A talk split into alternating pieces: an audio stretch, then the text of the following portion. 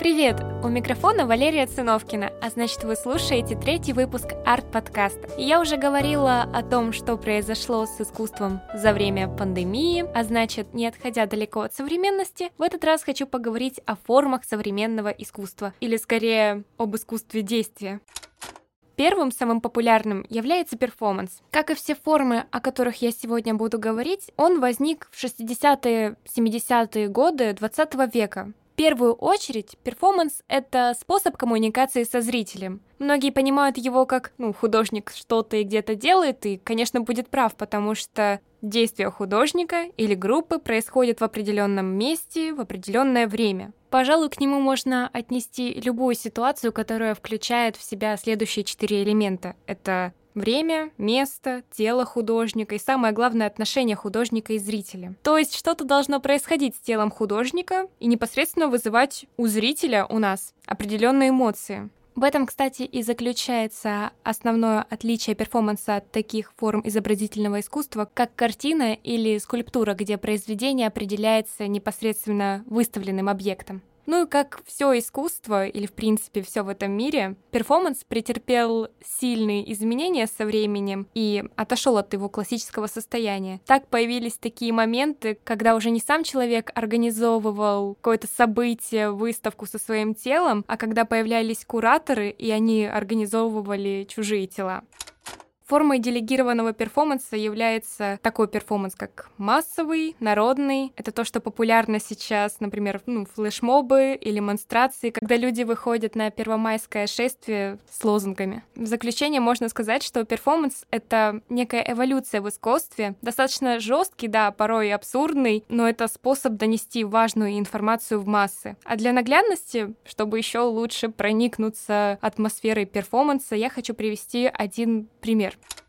Мария Абрамович, так называемая бабушка перформанса, она еще в 1974 году прогремела благодаря своему проекту «Ритм 0», в котором выдала зрителям карт-бланш на любые действия со своим телом. В течение шести часов художница неподвижно стояла перед публикой, рядом располагался стол, на котором было более 70 различных предметов. В руках у нее была табличка, которая гласила о том, что она это объект, и любой желающий мог сделать с ней все, что хотел. Предметы на столе могли приносить как наслаждение, так и боль, вплоть до смертельной опасности.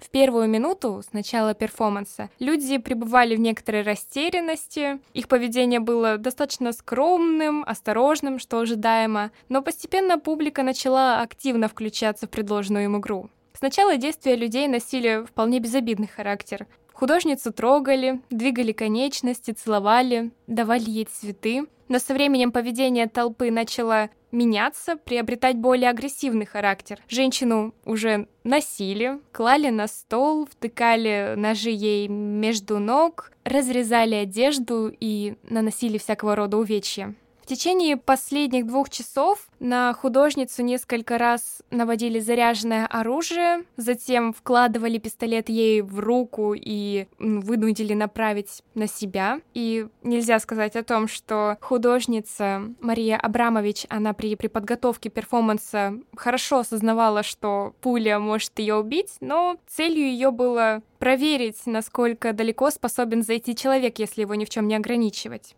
После того, как было извещено об окончании перформанса, и женщина стала обратно человеком, а не предметом, и начала двигаться, поведение толпы вновь сильно переменилось. Когда Абрамович, раздетая со следами крови на теле, стала направляться в сторону участников и прогуливаться в толпе, люди, которые участвовали в перформансе, либо уходили, либо старались никак не встречаться с ней взглядом, чтобы не контактировать с ней как с личностью. Потому что люди не желали нести ответственности за свои действия и быть осужденными тем более. Таким образом, художница хотела показать, что в каждом из нас есть нечто ужасное, и каждый способен причинить другому боль, особенно если за это не последует наказание, как я уже сказала прежде. Кстати говоря, данный пример можно отнести еще к такой форме, как хэппенинг. Хэппенинг представляет собой действие, события или ситуации, которые происходят при участии художника, но уже не контролируется им полностью, в отличие как от перформанса, где обычно прописывается определенный сюжет событий. В этом случае сами зрители становятся участниками шоу, вовлекаются в процессы и активно взаимодействуют между собой. Причем сценария как такового не существует, и все представление носит игровой импровизационный характер. И вот разбирая хэппенинг, конечно, складывается впечатление, что проект Ритм 0 больше подходит под это направление, но тем не менее он называется перформансом. Хэппенинги могут быть формой нового медийного искусства, которое подчеркивает взаимодействие между исполнителем и аудиторией. Идея хэппенинга заключается скорее в том, чтобы сломать четвертую стену, так сказать, между зрителем и исполнителем. Он утверждает свободу самовыражения для каждого человека. Третья форма неоискусства — это environment. Тот же хэппенинг, но менее активный по отношению к зрителю. Буквально переводится как окружение или среда, Термин environment часто охватывает экологические проблемы, но не описывается только ими. На первый план в нем выходит связь художника с природой и использование естественных материалов, но все-таки основная концепция заключается в том, чтобы вовлечь зрителей в арт-пространство и слить окружающую среду с художественным объектом. Это направление стремилось сломать исторически сложившуюся традицию представления искусства как чего-то отличного от жизни к созданию натуралистичных арт-объектов, имитирующих реальную среду. По идее, зритель environment становится его соучастником. Интересную форму данному направлению смог э, придать российский художник Анатолий Осмоловский. Он смог создать такую атмосферу, в которой максимально непонятно, когда ты в нее входишь, что ты входишь, присоединяешься к какому-то искусству. Например, проходит некая выставка в Центральном доме художника. По истории там грязные стены, на которые вешают картины. Что сделал Осмоловский? Он взял простой лист фанеры, гладко выкрасил его идеально белой краской и поставил у одной из стенок. Как если бы здесь просто кто-то забыл этот лист фанеры.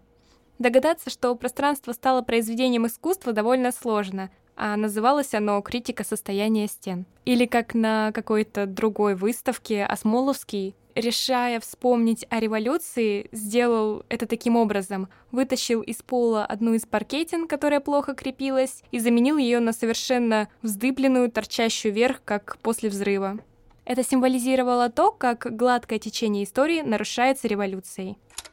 А еще одной формой авангардного, сложившегося также в 60-е годы, является боди-арт. Буквально переводится как «искусство тела». Главным объектом боди-арта является конечно, тело человека, а содержание его раскрывается с помощью невербального языка. Это позы, жесты, мимики, нанесение на тело всяких знаков, украшений. Объектом боди-арта также могут выступать рисунки, фото и видео. Боди-арт развивался в основном в русле перформанса и акционизма. А с акционизмом, кстати, еще все более проще, чем с перформансом или с хэппинингом, environment. Зрителю просто предлагается взглянуть на сам процесс создания произведения искусства, и здесь результат не несет в себе основного смысла. Такая практика, кстати, сейчас очень актуальна в ТикТоке или Инстаграме и используется в качестве привлечения подписчиков. На этом все. Сегодня мы разобрали формы современного искусства. Надеюсь, вам было интересно. Еще услышимся. Пишите свое мнение в комментариях. А также вы можете сообщить о том, что бы вам было интересно услышать в последующих выпусках арт-подкаста.